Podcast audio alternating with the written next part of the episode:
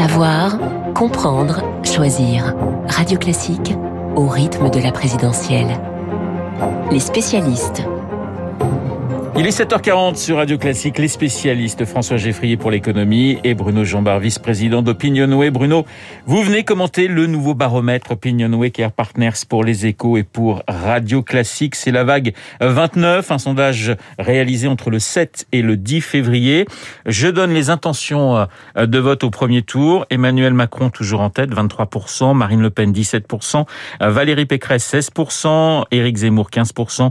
Nous trouvons ensuite Jean-Luc Mélenchon à 9% viennent après Yannick Jadot, Christiane Taubira, euh, Fabien Roussel, 4%, Anne Hidalgo, 3%. Ça bouge légèrement, une petite euh, par rapport à la semaine dernière. Emmanuel Macron perd un, un point, je crois. Et ce qui est intéressant, c'est que ce match pour la deuxième place, il n'a jamais été aussi serré. 17, 16, 15%, Le Pen, Pécresse, Zemmour. Oui, euh, depuis le début du baromètre, euh, c'est clairement un match de plus en plus serré, dans la mesure où maintenant il est clairement à 3. Hein. Euh, les trois sont dans un mouchoir de poche. La petite dynamique qui existe depuis une quinzaine de jours, elle est plutôt favorable à Éric Zemmour, mais elle est, elle est petite et elle ne lui permet pas encore de, de passer l'un de ses deux adversaires. On voit qu'il y a beaucoup d'hésitation dans ce camp de l'opposition à droite pour désigner l'adversaire d'Emmanuel Macron au second tour. Euh, Emmanuel Macron qui est à 23%. Euh, je regardais le, dans le Figaro, il y a un autre sondage sur les Français qui souhaitent qu'il euh, qu'il se présente, enfin, qu'il annonce sa candidature. Est-ce que ce, cette petite baisse est, est due à une sorte d'impatience euh, des Français en disant bon maintenant il faut qu'il faut qu'il arrête de nous dire je vais attendre un petit peu, il faut y aller? Alors c'est très difficile de faire une causalité, mais il est clair qu'il y a beaucoup d'impatience désormais dans l'opinion. Il y a un sentiment euh, un peu d'hypocrisie de la situation, c'est-à-dire que d'un président qui fait campagne euh, d'une certaine manière, mais qui ne se déclare pas candidat.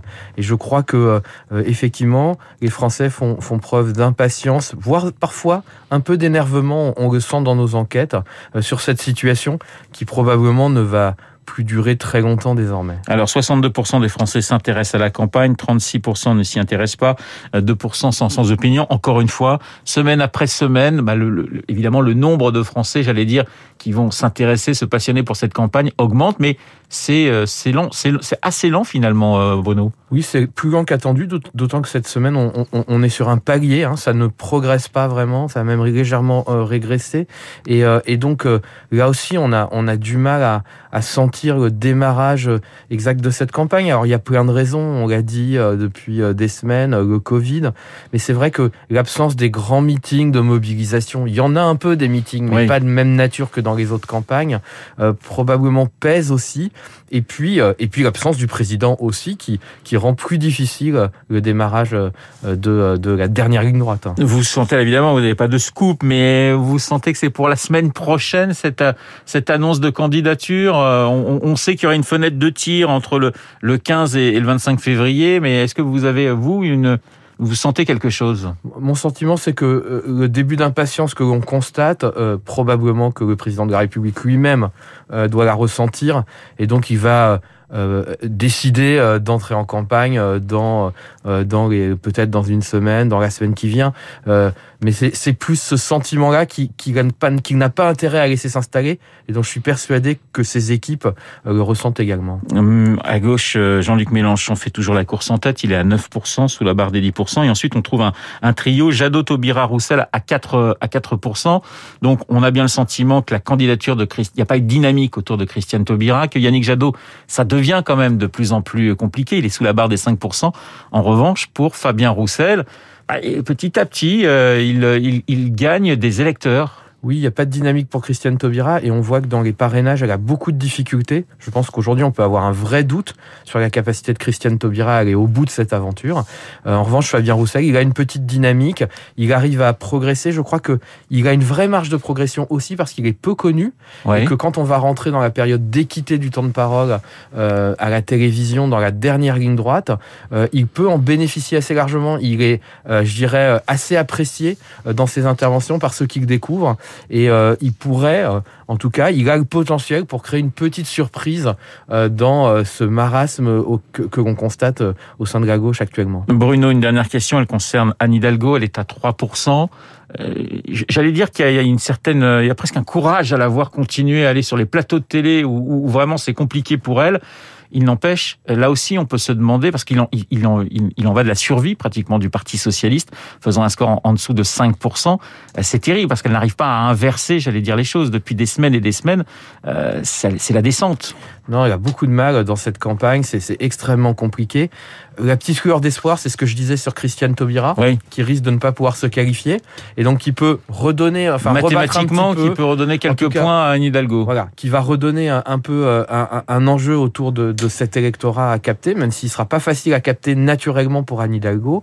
Et puis, euh, malgré tout, euh, dans une campagne qui a du mal à démarrer, euh, elle a peut-être cet euh, espoir aussi que ça n'est pas encore euh, le moment décisif qui est là et donc euh, il y a encore peut-être un peu de temps et d'espace pour, pour convaincre davantage sur sa candidature. C'est un arbitrage difficile pour le PS parce que ne pas avoir de candidat ou de candidate, c'est aussi assez mortel.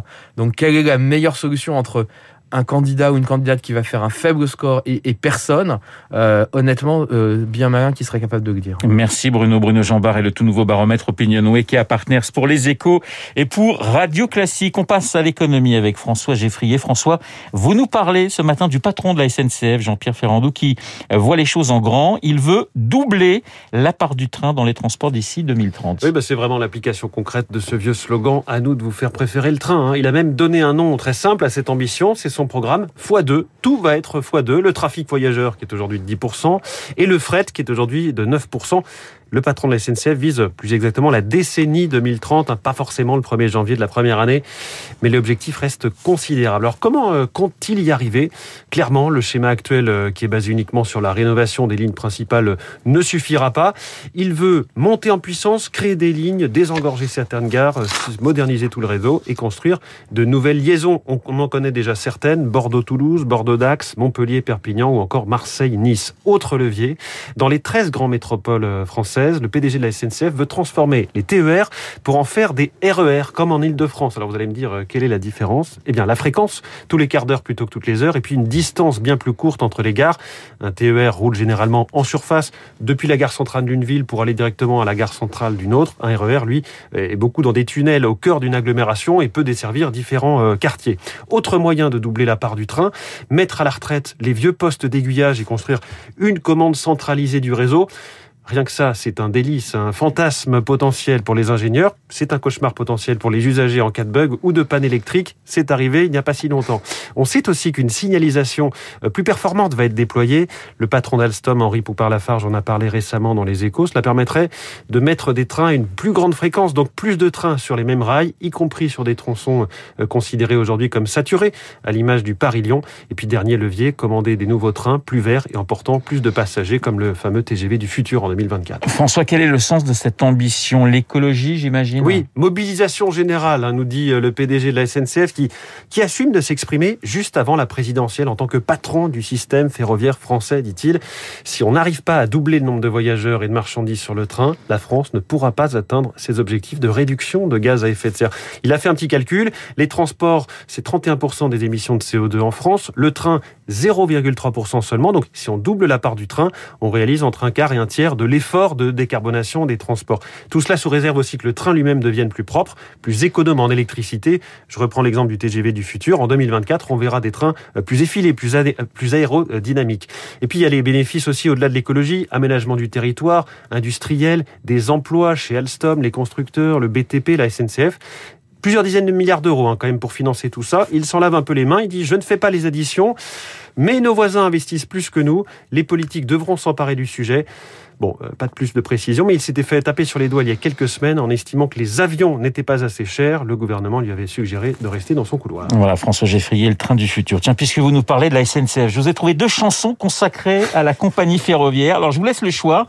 Euh, Barbara ou Henri Salvador, deux registres très différents. Henri Salvador, c'est Twist SNCF. Barbara, la gare de Lyon. on va dire Henri Salvador. Allez, Henri Salvador, c'est parti. Hier soir, j'ai pris le train pour aller à Saint-Tropez. Et dans mon wagon lit, dès que je suis arrivé, J'ai voulu monter mes valises dans le filet. J'ai tout pris sur la gueule parce que le train démarrait. Oh, oh, oh, oh. Twist SNCF. Voilà, autant vous dire que le voyage va mal finir pour Henri Salvador. Twist SNCF qui a exactement 60 ans. Merci François, merci Bruno, les spécialistes sur Radio Classique. Dans un instant, le journal imprévisible de Marc Bourreau, un journal consacré au professeur Luc Montagnier qui s'était un mardi dernier. Luc Montagnier, gloire et polémique.